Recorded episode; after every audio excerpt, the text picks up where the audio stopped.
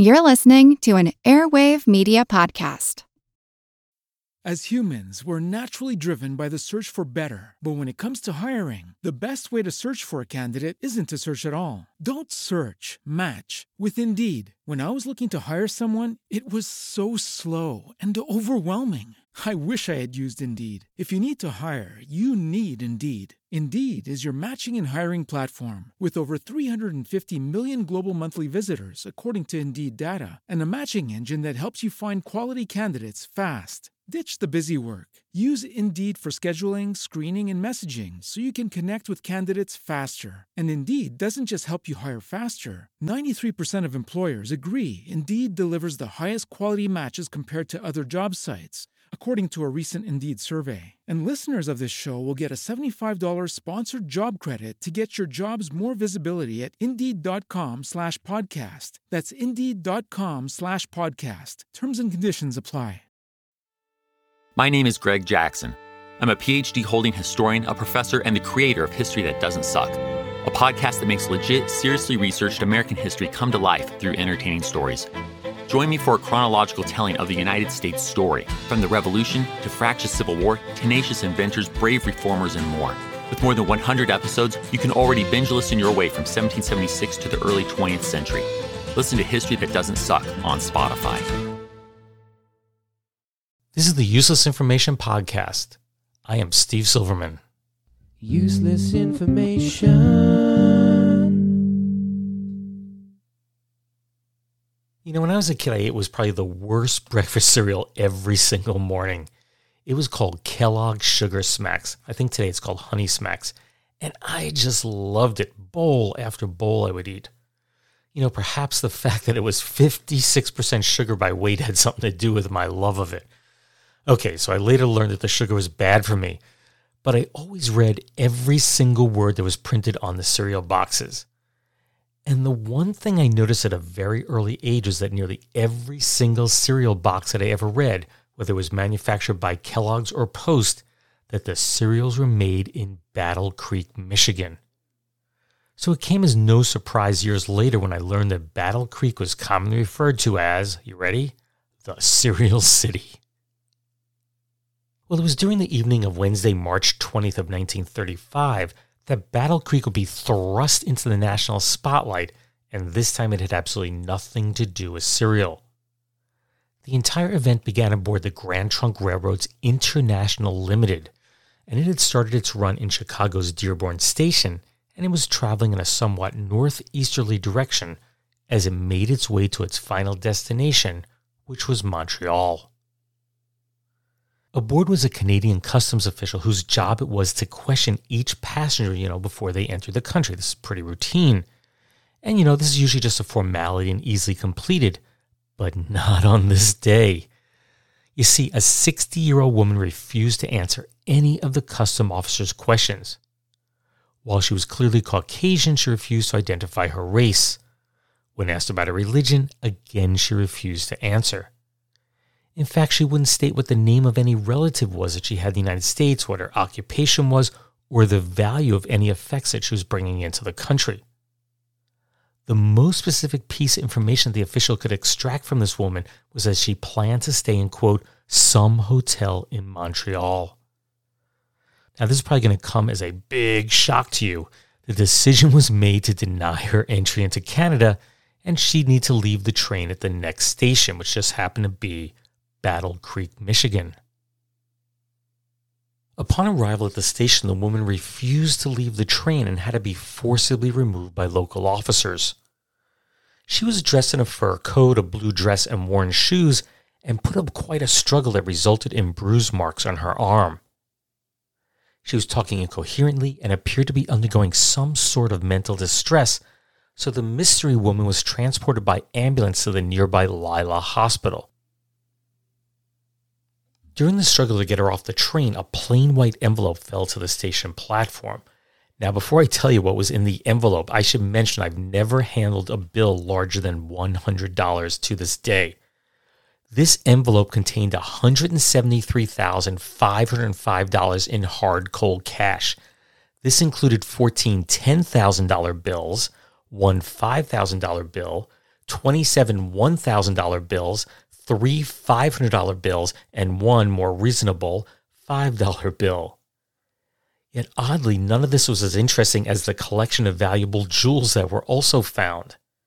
One large black jewel box contained 18 rings, two earrings, 12 bracelets, nine bar pins, three neck chains, two wristwatches, three dress clips, one pendant, two lorgnettes, those are opera glasses, and then there was an envelope that contained broken pieces of jewelry. But that wasn't all. There were two smaller jewelry boxes that contained a pearl necklace in each one. The total estimated value of the jewels was $500,000. On top of all that, after the train departed the station, a porter proceeded to clean her private compartment and found $691 wrapped in a towel. She'd attempted to hide the money, and that was turned over to authorities when the train reached Lansing, Michigan. In all, she was carrying $674,196 in cash and jewels. That's worth nearly $13 million today. So the question was had she had robbed a bank? Was she an international jewel thief? The answer was neither. That's because, in addition to all the cash and jewels, this lady of mystery had been carrying numerous documents related to financial matters and various court suits. And that allowed authorities to tentatively identify her as a wealthy eccentric named Isabel Mackay. She asserted she had been kidnapped from the train and that, quote, I have Federal Reserve Bank receipts for the money and I intend to get it back. She was born Isabel Agnes Mulhall on April 20th of 1875 in St. Louis and she was the only child of Susan J. and John F. Mulhall. According to various newspaper reports, both of her parents came from extremely wealthy families, and her father, John, was a multi-millionaire silver mine owner. When Isabel reached the age of 14, her parents decided to divorce, at which point Isabel was sent off to complete her education at a convent. In 1893, Isabel, who was considered to be, quote, one of the most beautiful girls in the world, was chosen to be the beauty queen at the World's Columbian Exhibition, aka the Chicago World's Fair. When the Planters Hotel in St. Louis opened one year later, Isabel was chosen to be the central model for a large mural that was painted on one of its walls. It's said that the breathtaking Isabel had many suitors, and among them was a wealthy stockbroker named Albert Royal Delmont and the two would marry at her mom's residence on March 25th of 1896. They then moved to Chicago and they lived a life of luxury. Well, that is until the stock market tanked and Albert lost nearly everything. In 1901, Isabel asked for a formal separation and the two were officially divorced on September 17th of 1903. Isabel was granted $2,400 per year in alimony, which is about $70,000 per year today, and she opted to pick up and move to New York City to pursue a career on the stage. It wasn't long before Isabel landed a role in A Country Girl, which was playing at Daly's Theater, which was on Broadway. On February 10th of 1906, Isabel was staying at an acquaintance's house in Hastings on Hudson, New York, which lies about 20 miles or 32 kilometers straight up the Hudson River from Manhattan. Edgar Purdy, who Isabel employed as a chauffeur, suddenly broke into her room and put a revolver to her head. Purdy, who was drunk as a skunk, professed his love for Isabel, even though he was married and the father of five children. Slight complication there. He also demanded $10,000 from her so he could start a business down in Mexico. Now, somehow, Isabel wrestled the revolver away from Purdy and he made a run for it. Isabel then turned the weapon over to the police and a warrant was issued for Purdy's arrest. Fast forward to March 21st, and Isabel's back in her apartment at the Hotel Stratford, which is located at 11 East 32nd Street in Manhattan. Purdy called to speak to Isabel, but her doctor somehow intercepted the call. And as he kept Purdy on the line, the doctor signaled to another man that, hey, you know, go contact the police. I got this guy on the phone. So the officers went and they found Purdy at a nearby tavern and arrested him. He was in possession of a gun and charged with carrying a concealed weapon. Purdy denied all the charges and was released on $500 bond. Lawyers for the two sides discussed the case, and it was agreed that if Purdy stayed away from Isabel, no further charges would be filed. What's interesting about this somewhat sensational story is that it would mark the first time that Isabel's name would be thrust into the headlines of New York City's newspapers. But it wouldn't be the last, not by far. At this point in Isabel's story, a man named Sidman, or Sid Mackay, enters the picture. He had started his career in 1884 by operating a cigar stand on the ground floor of a Chicago office building that was home to several brokerage firms and after the dealing was done for the day, his stand became a place for the brokerage clients to hang out and shoot the breeze. It didn't take him long to realize that the only people who were earning money, always earning money, were the brokers. You know, even if the client's stock declined greatly, you know, took a nosedive, the broker was still guaranteed his percentage. And that was a world that Sid knew he needed to be part of. He started small, setting up what was referred to as a bucket shop at his cigar stand. You know, players would simply bet on whether a stock would rise or fall in value, and then Sid would get his cut of every single bet. And it wasn't long before Sid was raking in the dough and setting up additional bucket shops in both Detroit and Milwaukee. With a sudden influx of money, Sid needed a place to invest his cash, and he set his sights on Hammond, Indiana, which was located at the far end of Chicago's newly constructed elevated railway. Sid realized that Hammond was about to experience significant growth, and he wisely invested in real estate there.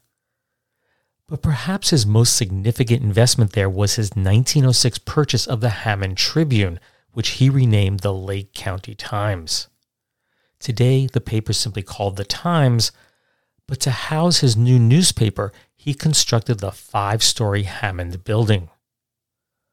On the second floor of that building, he set up the offices for his bucket shop, which he had since transformed into what we would call a brokerage today.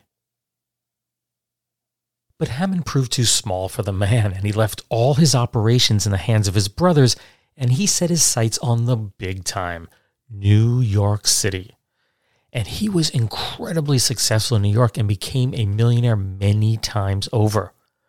One estimate places his fortune in excess of $20 million. Adjusted for inflation, Sid Mackay was worth more than a half a billion dollars. Now, it's unknown how Isabel and Sid met, but on July 20th, 1909, the two tied the knot in a rush secret ceremony. You know, they eloped. And at first, the couple seemed ideal for each other. They traveled to places like England, France, and Bermuda, and Sid lavished Isabel with gifts, homes, and just about anything that she desired. In 1919, the two signed reciprocal wills, leaving all of their worldly possessions to one another. And after that, everything just seemed to fall apart. In 1923, Isabel announced she was leaving her entire fortune of more than $450,000, that's about $7 million today, to the Society for the Prevention of Cruelty to Animals, the SPCA, to construct the largest animal hospital ever built in New York City. It was to be known as the Steve Silverman Memorial. No, no, no. Uh, the Isabel Mackay Memorial and it would feature a marble bust of Isabel. She already had it made at that point. It had a marble bust of Isabel, and it was to sit on a pedestal that would contain her ashes. In addition, inscribed over the entrance of the hospital would be the following words quote, The more I saw of people, the more I thought of dogs. Now, those words weren't original to her, but you get the point. This instantly brought Isabel to the attention of the national press and nearly all interpreted her generous donation in just one way that Isabel Mackay was a first class kook. In a January 11, 1923 interview, Isabel stated, quote, Just say it's all I have in the world or will have from trusts that will come to me. Even my jewels will be sold in the money given to the memorial fund. She continued, I can do anything with animals, and mine have always been so well trained that I could take them to a friend's home for bridge and know they would not be an annoyance. Indeed, I've been told it is a pity I could not have trained children. They would have been so well mannered. Isabel added, My husband has nothing to do with this. It is not his money, it is mine. It is all my affair. Interestingly, she got the money by cashing in the homes and the jewels that her husband had given her, and the only pet that Isabel had at the time was a nine year old parrot. I'm guessing that parrot was very well trained. Now, Isabel's original plan was to leave her entire estate to the building of a hospital for terminally ill children. But what changed her mind was the St. Thomas Episcopal Church. It was located directly across the street from the couple's home, which was at 18 West 53rd Street in Manhattan, and Isabel couldn't tolerate the sound that was produced when the boys' choir would sing.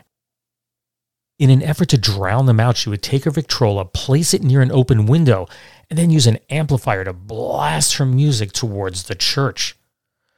In her mind, she realized that the terminally ill children in the hospital that she wanted to fund, they could theoretically grow up to become annoying choir boys.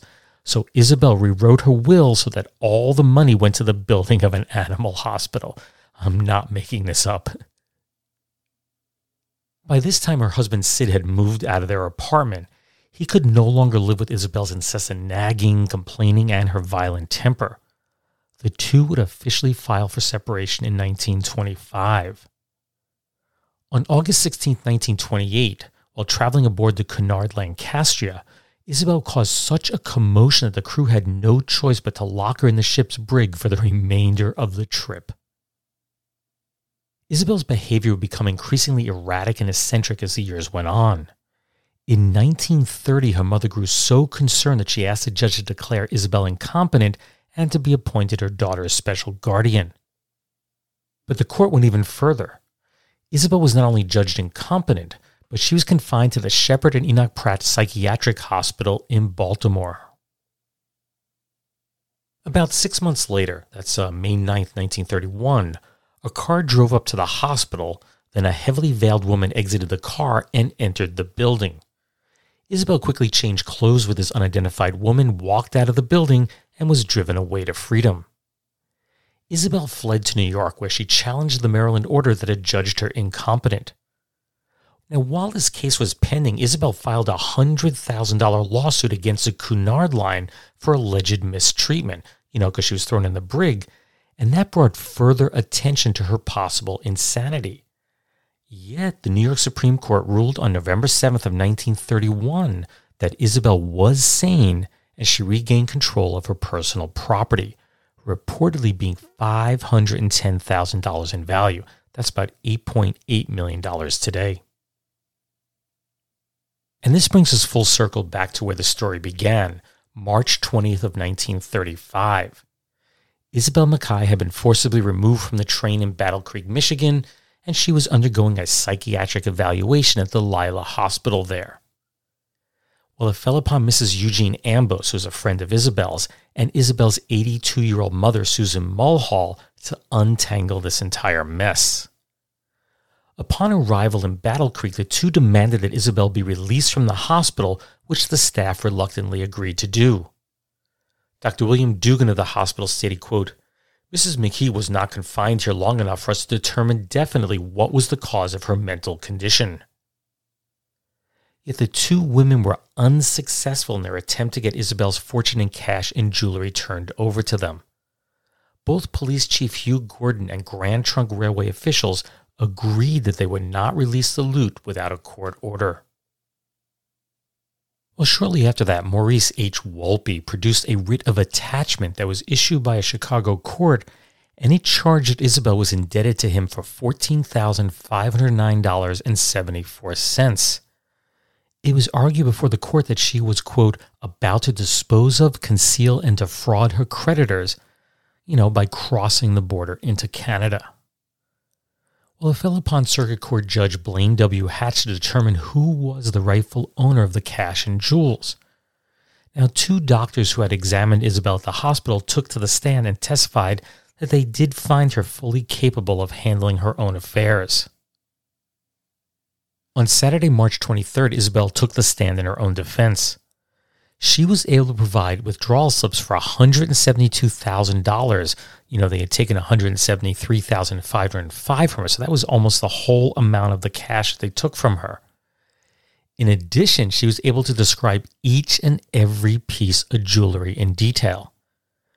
When questioned as to why she had been carrying such a large fortune with her, she told the court that this wasn't unusual and that she had little trust in banks. Keep in mind, it's just, you know, five, six years after the stock market crash. As for jewels, she stated, quote, My day for jewels is quite over. Her plan was to go to Canada and sell many of her jewels there simply because she felt she can get a better price for them. By the end of the day, Judge Hatch was satisfied that Isabel had proven her identity, her ability to handle her own affairs, and that the cash and jewels were hers he ordered that everything, minus the funds claimed by Maurice Wolpe, be returned to Isabel. Now, as Isabel read down her list of jewels, there was a brief gasp in the courtroom when she stated that a string of sapphires was missing. Well, to everyone's relief, she later found them in her handbag. From the courtroom, Isabel quickly went to the express office and arranged that her jewels would be shipped back to Chicago. Then, later that evening, she checked out of her room at the Kellogg Hotel. On April 15th, Isabel's lawyers were able to prove that she did not owe Mr. Wolpe anything and the remainder of her fortune was returned to her.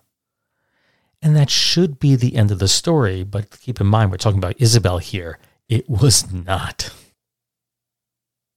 Feeling that she had been subjected to ridicule and deprived of both her property and fortune, Isabel filed a $1 million lawsuit against the city of Battle Creek, several policemen, the Grand Trunk Railroad, Leila Hospital, the Associated Press, and several other people.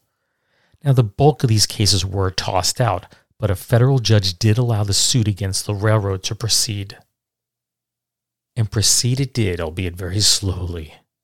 Four years later, the case was still pending when there was a sudden, shocking turn of events. On April 27, 1939, Isabel Mackay died in New York City. She was 64 years of age. On November 21st of that same year, attorneys for her estate indicated they weren't prepared to move forward against Grand Trunk, and the judge assigned to the case dismissed the lawsuit. Now, remember her unusual will that left everything to the SPCA for the construction of the Isabel Mackay Memorial Animal Hospital? Well, that idea was out the window. She had since written a new will. Fearing that she could have been murdered, one clause specified that an autopsy be performed, you know, to determine whether or not she had died from natural causes.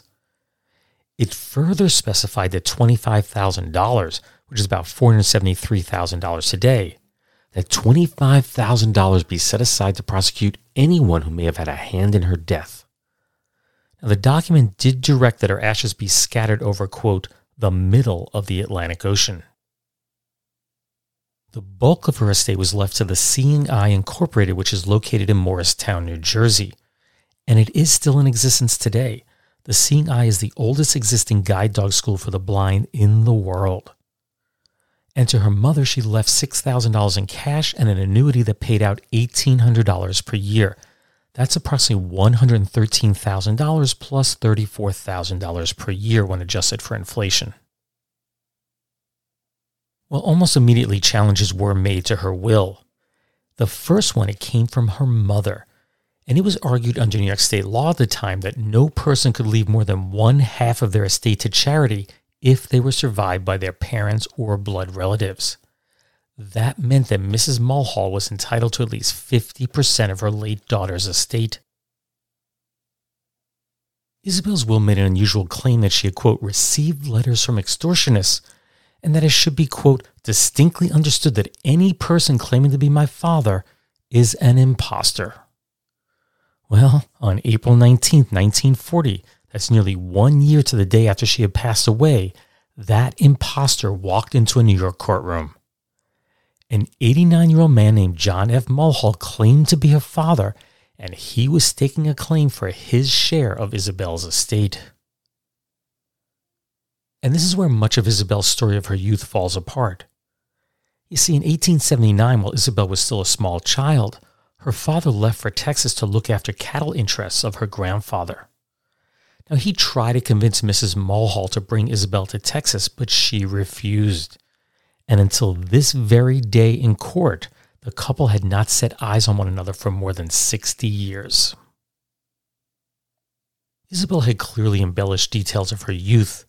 She didn't come from a wealthy family, nor was her father a multimillionaire silver mine owner.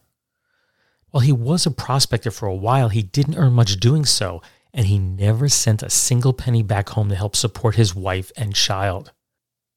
One fact that I do believe is true is that Isabel had been the central model for the mural at the Planters Hotel, but I couldn't find any evidence that she was a beauty queen at the World's Columbian Exhibition. Now, the September 24, 1893 publication of the St. Louis Post Dispatch did report she had attended the fair with her mother, after which they were headed northwest for a few weeks, but there's absolutely no mention of her being a beauty queen, so I don't believe that she was. Meanwhile, was this man who walked into the courtroom really her father? You know, Isabel had warned that anyone who claimed to be so was an impostor. In court, he described how he married a young Susan J. Robinson, quote, in her mommy's parlor on Olive Street in St. Louis back on May 11th of 1874. He was completely unaware she had divorced him in 1881. Quote, haha, it was hidden from me. No one ever told me that's a cinch. When asked to identify the woman who he claimed to be his wife, the nearly blind Mulhall stepped down from the witness stand and squinted for nearly a minute before confirming, Yep, that's her. That's Susie Robinson. That's the gal I married.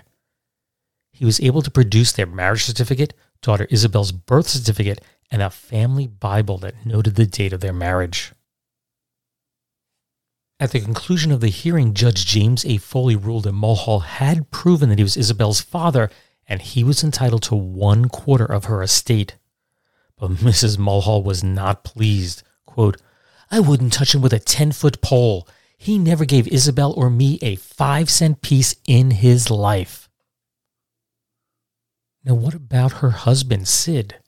Well, it turns out that Isabel and Sid had divorced three years prior to Isabel's death, but that didn't stop him from trying to regain the fortune that he had given her while they were still married.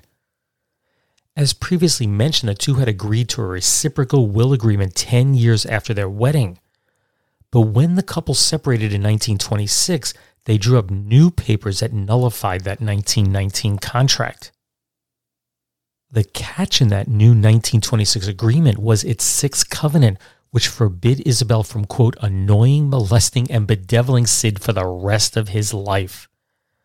Well, she clearly didn't do that, resulting in the Federal District Court of Northern Indiana ruling that she had breached the 1926 agreement and that the contract rights of the 1919 reciprocal agreement were reinstated.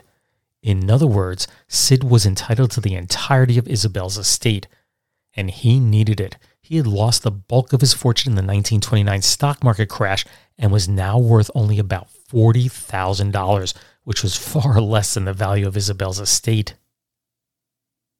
Well, not so fast. The decision was challenged and the appeals court invalidated the lower court's ruling. So Sid challenged the ruling all the way up to the Supreme Court, but they refused to hear the case. In the end, Sid would receive absolutely nothing from Isabel's estate. Just as it seemed that all the challenges to Isabel's estate were coming to an end, a new will suddenly appeared. This document had been penned in 1934, which is a year before Isabel's final will had been written. In it, Isabel had left $5,000 to the seeing eye, $6,000 to her mother, $5,100 to Mrs. Elizabeth Beatty, and the remainder of the estate to her son, that's 19 year old Robert Owen Beatty. The argument was that Isabel was not mentally competent when she drew up that final will, so therefore this older will was in effect. Well, the court didn't buy it and the challenge was dismissed. On August 13, 1944, Barry Barron, who was the executor of Isabel's estate, handed over a check to the Seeing Eye for $123,205. That's more than $1.8 million today. Now, both of Isabel's parents were deceased at this point, so their estates were each awarded $35,000 apiece. After more than five years of legal haggling, the estate was mostly settled in the manner that Isabel had intended.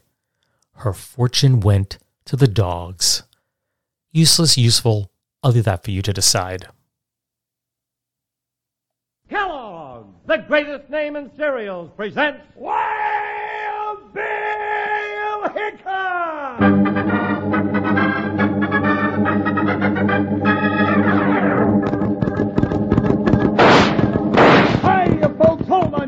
And pass those Kellogg's Sugar Pops. Because here comes Guy Madison as Wild Bill Hickok and his pal Jingles, which is me, Andy Devine. We've got another rootin' tootin' Wild Bill Hickok adventure story for you. From this cereal you can eat out of the bowl or out of the box, the cereal with the sweetening already on it, Kellogg's Sugar Pops!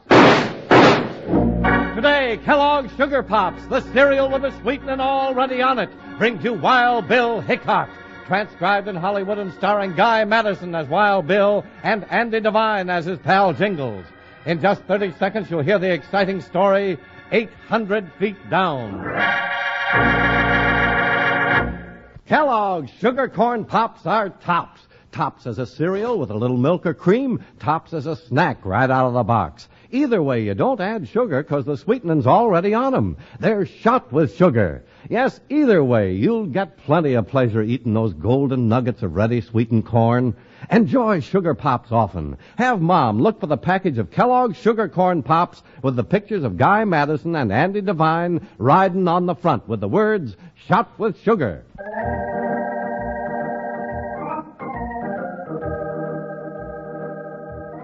I figured since a good chunk of today's main story took place in Cereal City, this commercial seemed like a perfect fit. Now, Kellogg's introduced it originally as Corn Pops in 1950, then changed it to Sugar Corn Pops the following year, and then to Sugar Pops. In 1978, the company started going backwards with the names. Sugar Pops became Sugar Corn Pops, and then it went back to its original name of Corn Pops in 1984, I guess to de emphasize the amount of sugar in the product. Then, in January 2006, the name was shortened to simply Pops, but that proved to be unpopular and it was quickly changed back to Corn Pops, which is what it is today Kellogg's Corn Pops. Now, I have no clue if they've reduced the amount of sugar since I was a kid, but I checked and the three main ingredients today in Corn Pops are milled corn, sugar, and corn syrup, more sugar. It's good to know that they're still shot with sugar. As you just heard, this commercial is from an episode of Wild Bill Hickok titled 800 Feet Down, and it was originally broadcast on January 27th of 1954. The show was a juvenile western adventure that was designed to go up against competing shows, you know, like Roy Rogers and the Cisco Kid. As for how much of the show was based on the real life of Wild Bill Hickok, who lived from 1837 to 1876, my guess is that the show is purely fictional. Now, Wild Bill Hickok began its run on radio in 1951 and would continue to be broadcast there until December of 1954. It then made the leap to TV the following year. Kellogg's Sugar Pops was so closely tied with Wild Bill Hickok that the show's star Guy Madison was featured on nearly every single box throughout the show's run on both radio and television. Occasionally, Kellogg's would replace Guy Madison with Andy Devine, who played his sidekick Jingles on the show, and who you just heard at the beginning of this commercial. But it's good to know they're still shot with sugar. So here's a question for you. In 1907, ads aimed at housewives were run in newspapers in various cities across the United States that simply read, Give your grocer a wink and see what you'll get. So, what did the housewife get? Well, here's a hint. What they got was made in Battle Creek, Michigan. Well, hang around for a bit and I'll let you know the answer to this question at the end of this podcast. As humans, we're naturally driven by the search for better. But when it comes to hiring, the best way to search for a candidate isn't to search at all. Don't search, match with Indeed. When I was looking to hire someone, it was so slow and overwhelming. I wish I had used Indeed. If you need to hire, you need Indeed. Indeed is your matching and hiring platform with over 350 million global monthly visitors, according to Indeed data, and a matching engine that helps you find quality candidates fast. Ditch the busy work. Use Indeed for scheduling, screening, and messaging so you can connect with candidates faster. And Indeed doesn't just help you hire faster. 93% of employers agree Indeed delivers the highest quality matches compared to other job sites, according to a recent Indeed survey. And listeners of this show will get a $75 sponsored job credit to get your jobs more visibility at Indeed.com slash podcast. That's Indeed.com slash podcast. Terms and conditions apply. All you need is a few minutes to start your day off with something historic when you listen to the This Day in History podcast. Every day, there's a new episode for you to listen and learn about what happened that day way back when. Today could be the day a famous mobster met their end, or the first milestone for humans in space. Who knows what history today holds? Find out when you listen and subscribe to This Day in History wherever you get your podcasts. That's This Day in History wherever you get your podcasts. There are really many reasons to listen to our podcast, Big Picture Science. It's kind of a challenge to summarize them all, Molly. Okay, here's a reason to listen to our show, Big Picture Science, because you love to be surprised by science news. We love to be surprised by science news. So, for instance, I learned on our own show that I had been driving around with precious metals in my truck before it was stolen. That was brought up in our show about precious metals and also rare metals, like most of the things in your catalytic converter. I was surprised to learn that we may begin naming heat waves like we do hurricanes. You know, prepare yourself for heat wave Lucifer. I don't think I can prepare myself for that. Look, we like surprising our listeners. We like surprising ourselves by reporting the new developments in science and while asking the big picture questions about why they matter and how they will affect our lives today and in the future. Well, we can't affect lives in the past, right? Oh, I, I guess that's a point. so the podcast is called Big Picture Science, and you can hear it wherever you get your podcasts. We are the hosts. Seth is a scientist, I'm a science journalist, and we talk to people smarter than us. We hope you'll take a listen. In other news, here are three stories that all have to do with last wills and testaments. On March 14th of 1925, 86-year-old George W. Hazeltine was lying on his deathbed in a Los Angeles rest home and he wished to write his will. But with so few breaths remaining and no paper readily available, one of the nurses offered up her petticoat. And on it he left $10,000 to Lillian Pelkey, who was a nurse and owner of the rest home, $10,000 to his nurse Madeline Higgins, and the remainder to his great grandniece Lorraine Moody Richmond. He then signed and dated the petticoat, and the two nurses signed as witnesses. Now, Hazeltine had been known as the pauper of North Broadway, and that's because he lived in a one room shack and collected all types of junk. But to everyone's surprise, his estate was estimated to be worth $500,000. That's about $7.5 million today. What was also interesting was that George did already have a formal will drawn up. In it, the bulk of his estate was left to his two attorneys then there was $10,000 to Pomona College, a large sum to the YMCA and the YWCA, plus there were various sums to a number of other people and organizations. So it didn't take long before this case ended up in court, and there were 10 different parties that wished to have the petticoat will declared invalid, and that was on the assumption that Hazeltine was feeble and infirm at the time that he penned that uh, petticoat will. They all wished to have the former will recognized as his true wishes, which of course was of great financial benefit to all of them. Challenges to the petticoat will made their way all the way up to the California Supreme Court, where on April 2nd, 1927, the court ruled that the petticoat will was George Hazeltine's valid will. Now, the $10,000 that he left to his two nurses was invalidated because one cannot be both a beneficiary and a witness on the will at the same time. As a result, his entire fortune went to his 35 year old great grandniece, Lorraine Moody Richmond. Next up, we have the case of 69 year old Herman Strathman of Los Angeles, who passed away on January 11th of 1934. Well, about five weeks prior to his death, Herman told his close friend, Mrs. Ellen Gotts, to take special care of a stepladder that was inside of his house.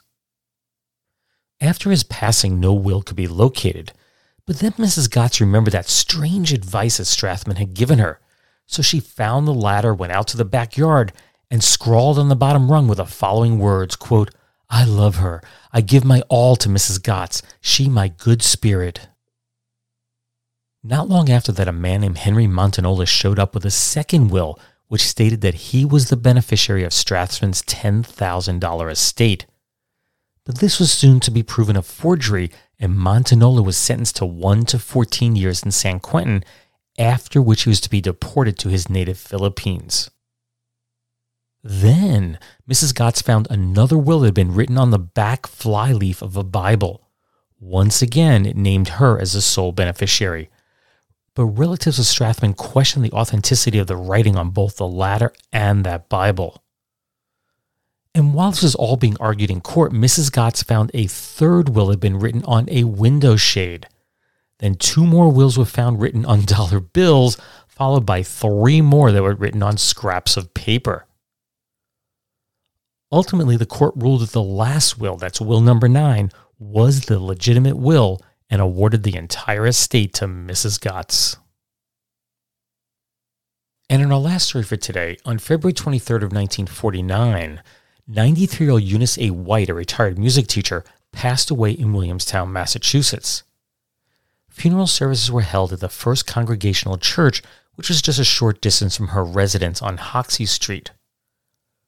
Her will, which had been written on October 22nd of 1934, had been handwritten on two sheets of paper and read as follows quote, After all expenses are paid, I give the Massachusetts Society for Prevention of Cruelty to Animals all I have with the exception of one dollar to my half sister, Martha Smith of Pasadena, California, and one dollar to Anna White, who had been amply provided for by her father, my half brother.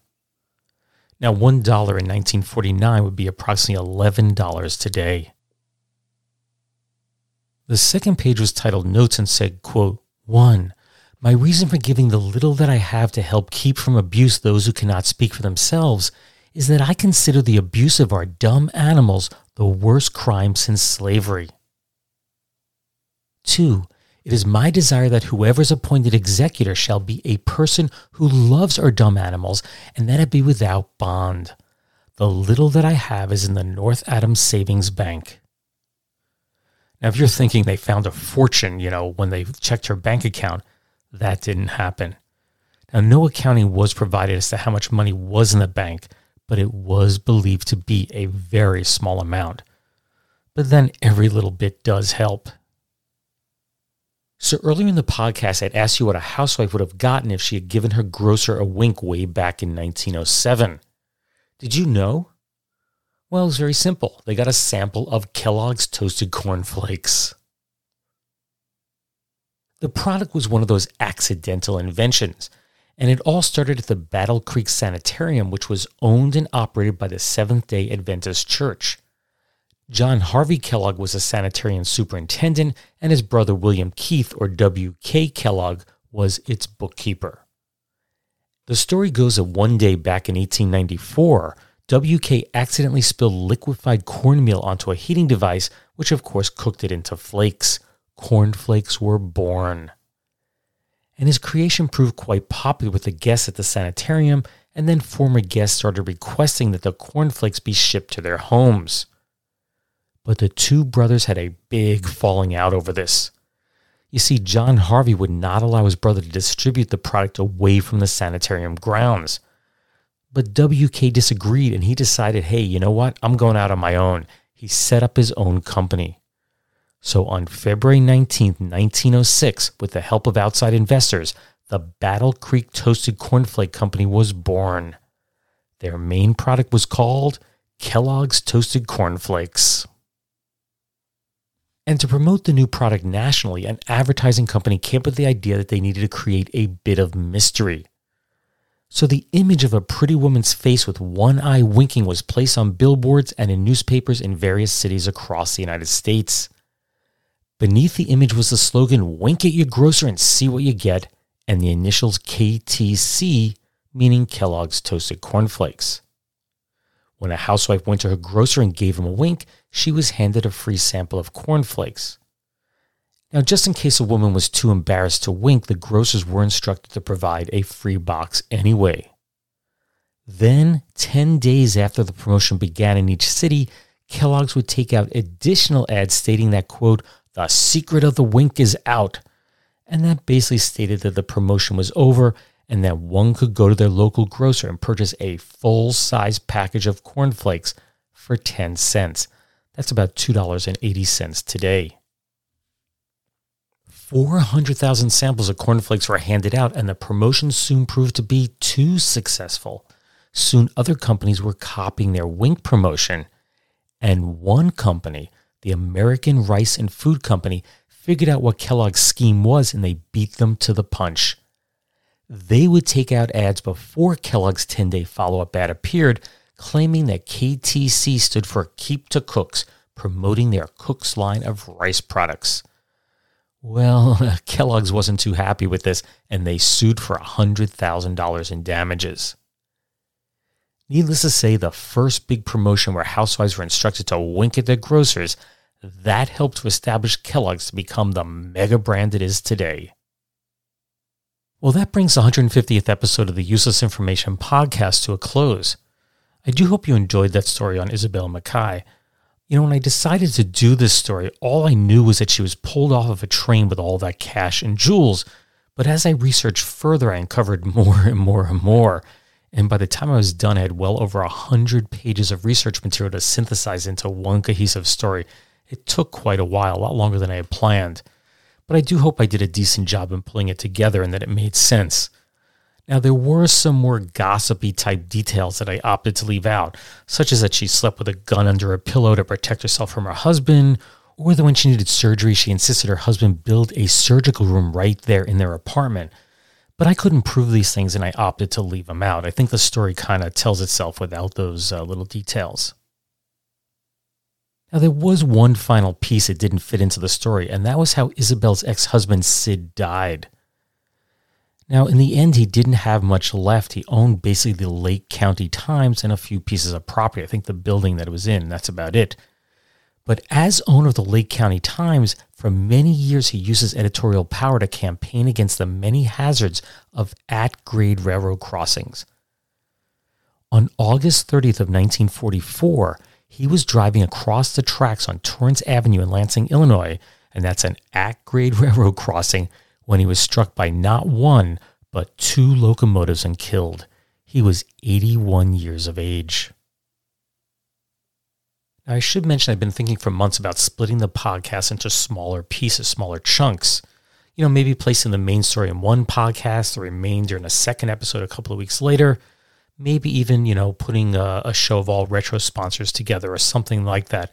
I even have some ideas from some new, for some new segments I'd like to introduce.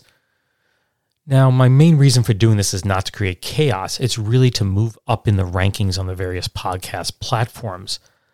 The problem is, I only publish a new episode once a month, and I'm heavily penalized for doing so.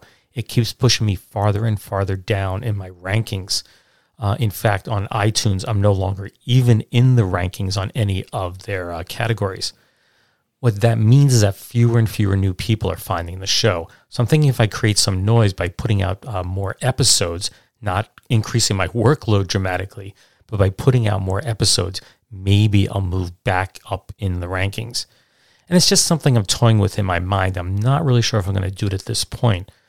But don't hesitate to email me with your thoughts or suggestions. My email is steve at uselessinformation.org. You can also use the contact form on my website, which is uselessinformation.org, or you can even contact me through Facebook. I'd be curious to know what you think. Just a reminder that my new book, The Flip Side History, is currently available. And if you enjoy listening to the stories that I include in this podcast, I highly encourage you to get a copy of the book. Interestingly, the literary agent who represented me on my first two books contacted me last week, and that's because a publisher in Istanbul wishes to publish my first book, Einstein's Refrigerator, there. Now, I wrote that collection of stories back in 2001, and I'm surprised that it's held up fairly well after all these years. Now, some of the more obscure stories that I told in that volume are more widely known today, and that's just because the internet and how information spreads. But if you've never read it and you enjoy listening to this podcast, it is well worth checking out. New copies are readily available, but it can be found in libraries and elsewhere. Be sure to sign up for my Twitter feed. It's at Useless Infocast, and you'll be among the first to know when a new episode's released. Again, the handle is at Useless Infocast. Also, be sure to like the show on Facebook. You can just do a quick search for the Useless Information Podcast, and it will pop up. And make sure you subscribe to the Useless Information Podcast. And you can do so through whichever podcast platform you use. And the most popular ones I know of are Amazon Podcasts, Apple Podcasts, Google Play, iHeart, Pandora, Spotify, TuneIn. Actually, there's a whole bunch more, but uh, those are the most popular ones. Anyway, thanks for listening. Take care, everyone. Bye. As humans, we're naturally driven by the search for better. But when it comes to hiring, the best way to search for a candidate isn't to search at all. Don't search, match with Indeed. When I was looking to hire someone, it was so slow and overwhelming. I wish I had used Indeed. If you need to hire, you need Indeed. Indeed is your matching and hiring platform with over 350 million global monthly visitors, according to Indeed data, and a matching engine that helps you find quality candidates fast. Ditch the busy work. Use Indeed for scheduling, screening, and messaging so you can connect with candidates faster. And Indeed doesn't just help you hire faster. 93% of employers agree Indeed delivers the highest quality matches compared to other job sites, according to a recent Indeed survey. And listeners of this show will get a $75 sponsored job credit to get your jobs more visibility at Indeed.com slash podcast. That's Indeed.com slash podcast. Terms and conditions apply. You care about your money. Of course you do. So, why aren't you listening to SoFi Daily? This podcast will keep you updated on the latest news in the stock market and how it could impact your financial life. Stay on top of what's happening. Listen to SoFi Daily wherever you get your podcasts. That's SoFi Daily wherever you get your podcasts.